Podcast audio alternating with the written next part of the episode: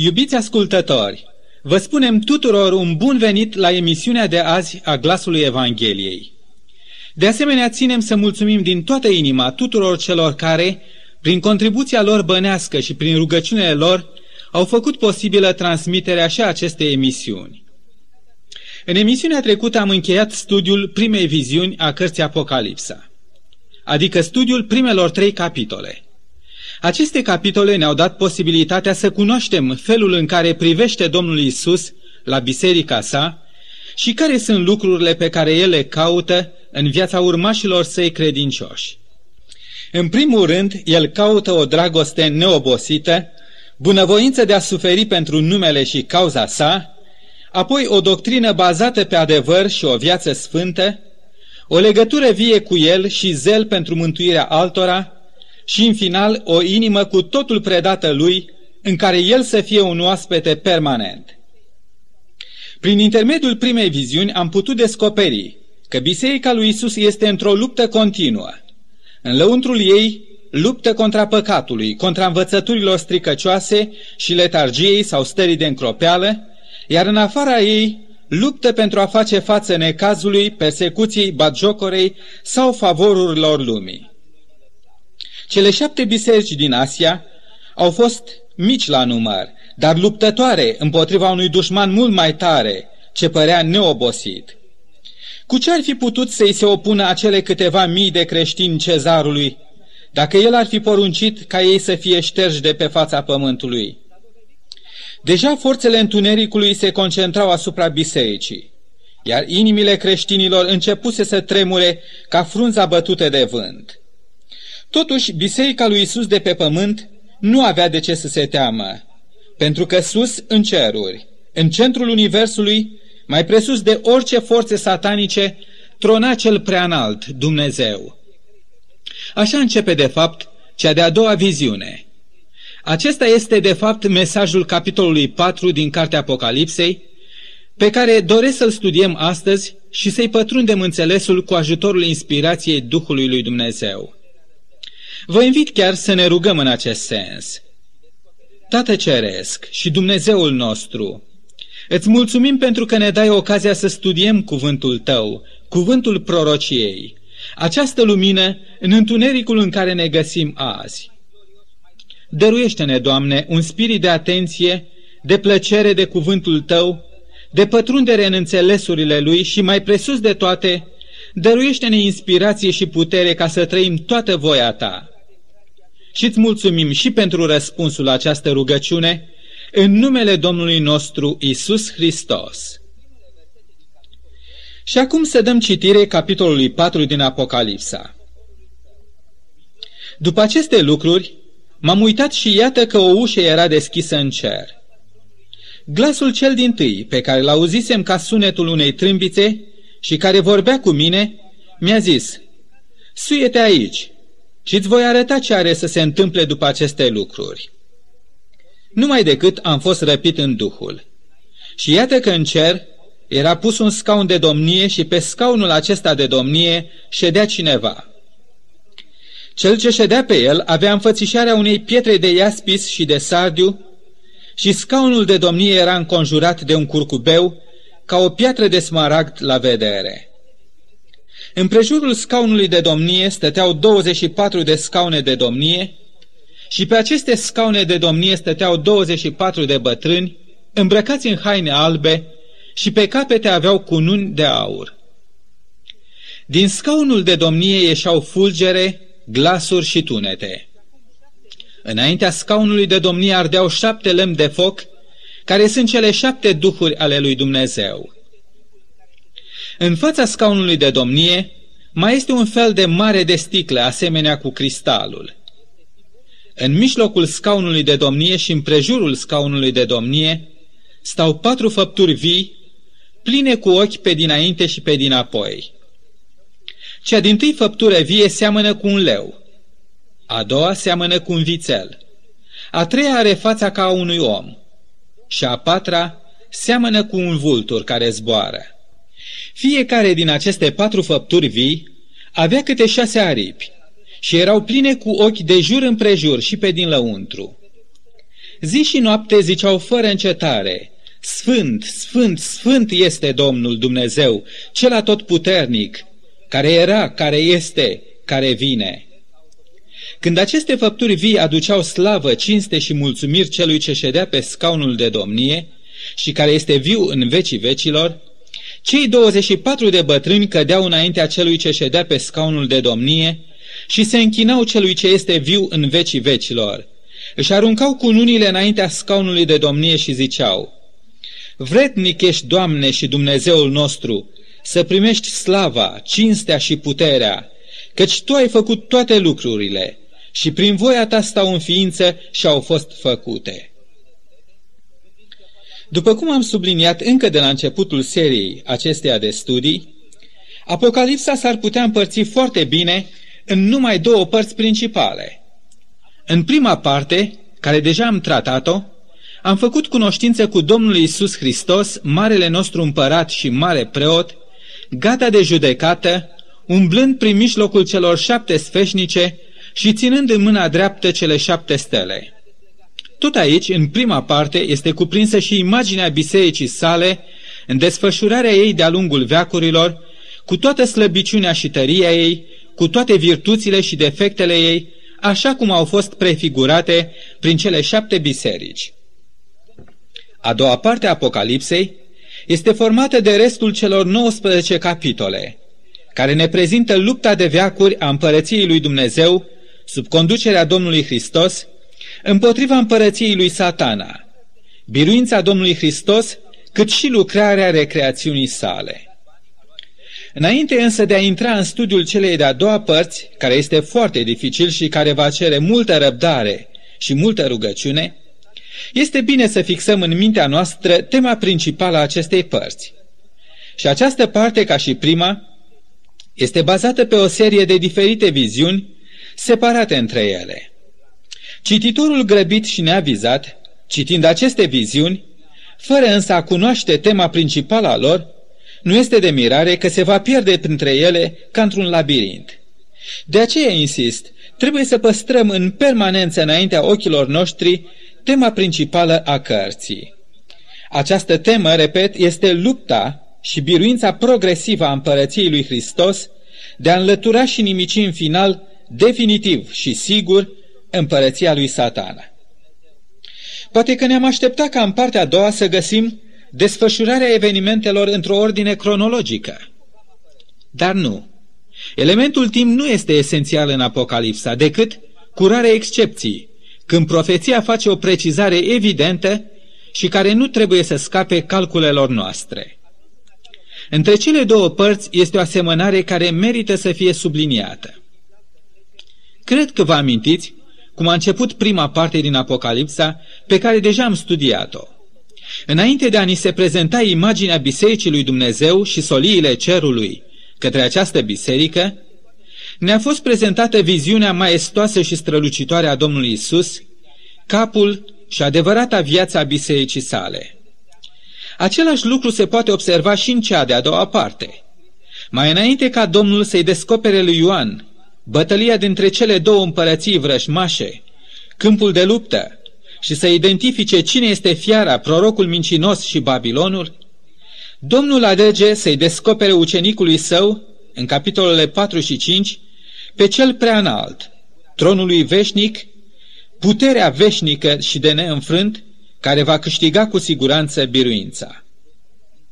Iată capitolul 4 pe care l-am citit deja și pe care ne-am propus să-l analizăm în această emisiune, nu are nimic de a face cu lupta propriu-zisă dintre Hristos și satana, ci acest capitol are drept scop identificarea celuia care are puterea absolută, care stăpânește întreg universul, cât și istoria planetei noastre. Capitolul 4 începe cu cuvintele După aceste lucruri m-am uitat și iată că o ușă era deschisă în cer. Glasul cel din tâi pe care l-auzisem ca sunetul unei trâmbițe și care vorbea cu mine, mi-a zis, Suiete aici și îți voi arăta ce are să se întâmple după aceste lucruri. După cum știți, prima viziune a celor șapte biserici a avut ca scenă pământul. Apostolul Ioan era familiarizat la data aceea cu cele șapte biserici din Asia, alese de Domnul să prefigureze prin ele întreaga istoria a bisericii sale de-a lungul veacurilor. Dar acum scena se schimbă. Apostolul Ioan este chemat de data aceasta să privească în direcția cerului, nu a pământului. Cerul este deschis acum în fața ochilor săi spirituali și acea voce bine cunoscută, care i s-a descoperit cu ocazia primei viziuni, i-a adresat acum invitația, suie-te aici. Natural că apostolul Ioan urma să se suie la cer, nu trupește, ci în aceeași stare în care a primit și prima viziune, răpit în Duhul. Așa cum ne și spune în versetul 2, numai decât am fost răpit în Duhul. Privind spre cer, Apostolul Ioan vede în cer o ușă deschisă. Aceasta nu era ușa sau deschiderea prin care el privea, ci acea ușă era undeva în cer și era deja deschisă. Această ușă menționată aici este negreșit ușa aceea la care s-a referit Domnul Isus în capitolul 3 cu versetul 8, ușe pe care nimeni altul în afara lui nu poate deschide sau închide și a cărei cheie se află în mâna lui. Aceasta nu poate fi alta decât ușa sanctuarului din ceruri și a lucrărilor care se săvârșesc în el. Aceasta este ușa lucrării sale de mare preot în locașul templului ceresc, despre care ne vorbește atât de clar întreaga epistolă către evrei. Această ușă s-a deschis la ziua cinzecimii, ca rezultat al biruinței Domnului Hristos pe calvar și ea se va închide numai atunci când slujba sa de ispășire și mijlocire în favoarea celor păcătoși de pe pământ va fi încheiată și timpul de har va fi sfârșit. Mai înainte ca Isus să fie marele nostru preot, el trebuia să fie mielul de jertfă a lui Dumnezeu, care ridică păcatul lumii.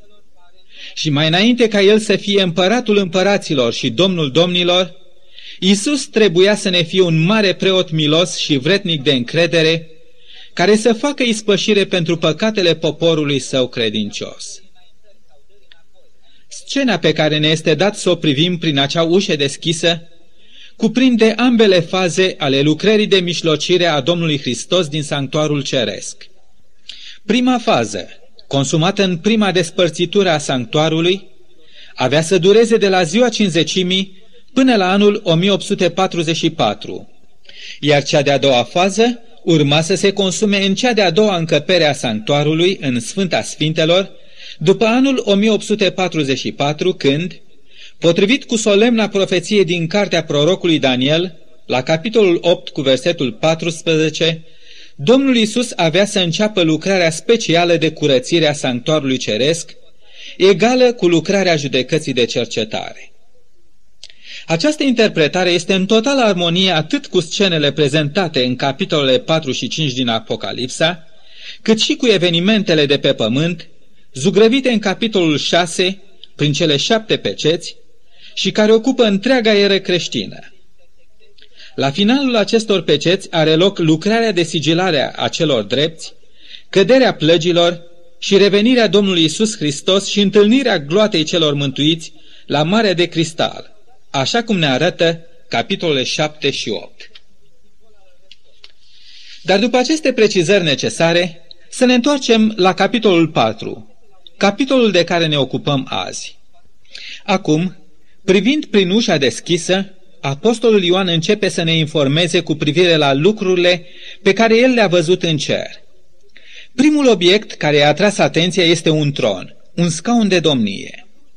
Acesta este în mod evident obiectul central al întregei viziuni. Pentru că cele ce apostolul continuă să vadă de la acest punct înainte, apar ca fiind grupate în jurul acelui tron. Acest tron este centrul universului, nu centrul material, ci centrul spiritual. Tocmai în acest fapt stă ascuns adevărata filozofia istoriei.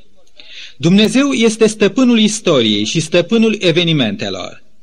Nimic nu scapă stăpânirii sale.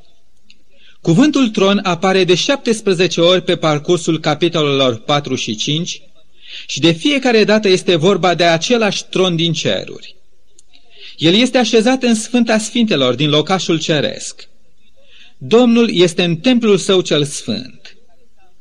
În această viziune noi avem de a face în mod evident cu o scenă a templului ceresc.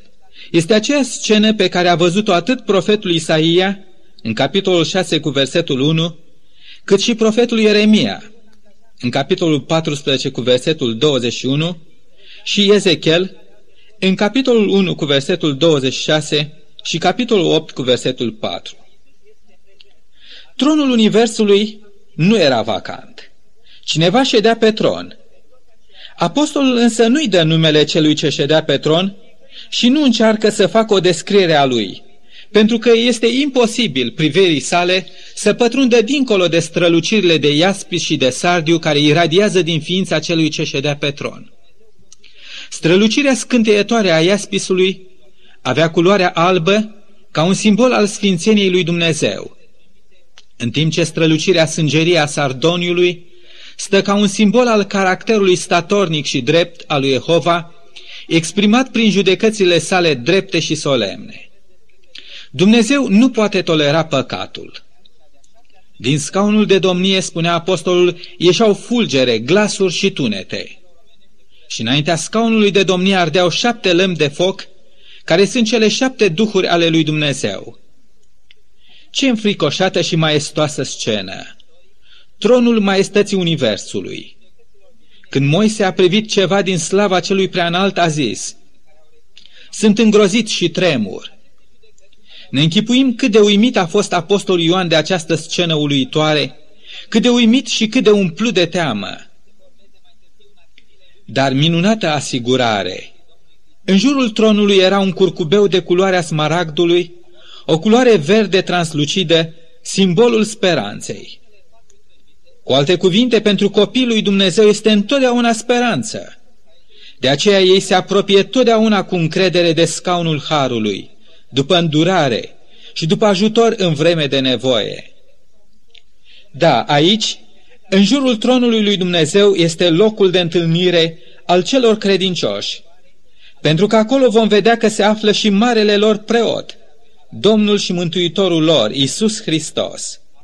De aceea, tot ce îngăduie cel ce tronează în slavă să vină asupra celor credincioși, fie aceasta sărăcie, persecuție, foamete sau molime, așa cum vom vedea în capitolul 6, ei știu că toate lucrează spre binele celor ce iubesc pe Dumnezeu și că sunt îngăduite potrivit cu planurile sale. În prejurul scaunului de domnie, Apostolul Ioan a mai văzut alte 24 de scaune de domnie, pe care ședeau 24 de bătrâni, îmbrăcați în haine albe și pe capete având niște coroane de aur. Potrivit cu cele ce mai toți comentatorii cred, în această scenă a celor 24 de bătrâni, avem o reprezentare a întregei biserici, atât aceea Vechiului, cât și aceea Noului Testament. Gândiți-vă la cei 12 patriarhi și cei 12 apostoli. Aceștia sunt primii în importanță imediat după Dumnezeu. Adevăratul motiv pentru care ei sunt prezenți atât de aproape de tronul lui Dumnezeu, în imediata vecinătate, este că prin ei Dumnezeu dorește să sporească slava tronului său. Ei stau acolo ca reprezentanți ai celor mântuiți, ai acelora care au acceptat mântuirea lui Dumnezeu în jertfa mielului, jertfa fiului său. Hainele lor sunt albe, curate, pentru că asemenea hainelor tuturor celor credincioși, ele au fost spălate în sângele ispășitor al Domnului Isus Hristos. În fața tronului, Apostolul Ioan vede un fel de mare de sticlă, asemenea cu cristalul. Acesta este pavajul sălii tronului, ca un simbol al strălucirii de neîntrecut a neprihănirii celui ce șade pe tron. Gândiți-vă ce contrast este între această mare, asemenea cristalului, pe care stă tronul lui Dumnezeu și apele pe care stă Babilonul, mama desfrânatelor și spurcăciunilor pământului, acolo unde este tronul satanei. Dar viziunea apostolului Ioan nu s-a terminat. Privind mai atent înspre tronul celui preanalt, prorocul Ioan vede în mijlocul tronului și în prejurul lui stând patru făpturi vii, pline cu ochi pe dinainte și pe dinapoi. Și interesant, fiecare făptură vie seamănă cu un leu, a doua cu un vițel, următoarea cu fața unui om și ultima cu un vultur. Desigur că prima întrebare care caută un răspuns în mintea noastră este aceasta. Cine sunt acele patru ființe vii? Pentru a răspunde la această întrebare trebuie să privim această viziune în lumina altei viziuni asemănătoare pe care o găsim în cartea prorocului Ezechiel la capitolul 1 și capitolul 10. În ambele viziuni, ele sunt numite la fel, ființe vii. Numărul lor este același, un număr simbolic, și toate stau în jurul tronului lui Dumnezeu. În ambele viziuni apar aceleași asemănări cu față de om, leu, vițel și vultur. Și prezența lor emană strălucire, mișcare, sunete de voci. În ambele viziuni aceste patru ființe vii au ochi pretutindeni și stau înconjurate de curcubeul ce cuprinde scaunul de domnie. În cartea lui Ezechiel, la capitolul 10, cu versetul 20, ni se dă răspunsul. Aceste ființe vii sunt heruvimi. Numărul 4 este un simbol al creațiunii în toată plinătatea ei, ideea care apare în Apocalipsa și sub forma de cele patru vânturi ale cerului sau cele patru colțuri ale pământului. Dacă aceste patru făpturi vii au fețe diferite, este pentru că acele fețe de leu, de om, de vițel și de vulturi să exprime plinătatea puterii creatoare a lui Dumnezeu descoperită în aceste ființe, dar în limbajul nostru omenesc. Și anume, curaj și putere ca de leu, putere intelectuală de a pătrunde înțelesul lucrurilor ca a unui om, tărie și capacitate de slujire devotată, asemenea unui bou, și în cele din urmă, asemenea vulturului, viteză și libertate în mișcare în vederea împlinirii poruncilor lui Dumnezeu. Prezența lor acolo, în jurul tronului lui Dumnezeu, are drept scop de a spori și mai mult măreția și splendoarea tronului lui Dumnezeu. Așa de plin de slavă și demn de adânc respect și închinare este Dumnezeu, încât până și cele mai de rang ființe create de El stau într-un spirit continuu de închinare și proslăvire în fața suveranului întregului univers. Ei care niciodată nu au căzut în păcat, cât și cei 24 de bătrâni reprezentând pe cei răscumpărați dintre pământeni, recunosc într-un cor maestos vrednicia absolută a lui Dumnezeu de a primi slava, cinstea și puterea, căci Dumnezeu este autorul și susținătorul creațiunii sale. Întregul univers pare adunat acolo în jurul tronului plin de slavă, recunoscând prin acest oratoriu al creațiunii că motivul existenței lor este suveranitatea lui Dumnezeu, veșnicia și atotputernicia sa. Creațiunea este temelia tuturor faptelor lui Dumnezeu de înțelepciune, putere și dragoste și de aceea și primul nostru motiv de închinare, laudă și recunoștință. În acest veac materialist, când oamenii au întors spatele creatorului lor și se închină creaturii, banului, poziției sociale și plăcerii.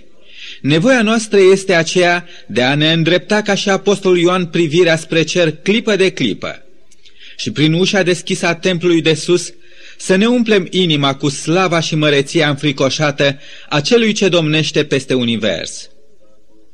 Și atunci, în semn de adorare și închinare, ne vom pleca genunchiul înaintea celuia care ne-a creat și ne poartă zi de zi de grijă.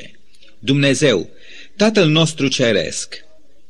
Și acea închinare a noastră va șterge orice umbră de tristețe, de descurajare, de îndoială, de teamă sau de neputință. Pentru că El, Tatăl nostru, este alături de noi. Fie ca Domnul să ne îmbogățească viața cu această viziune zilnică a tronului său divin. Amin.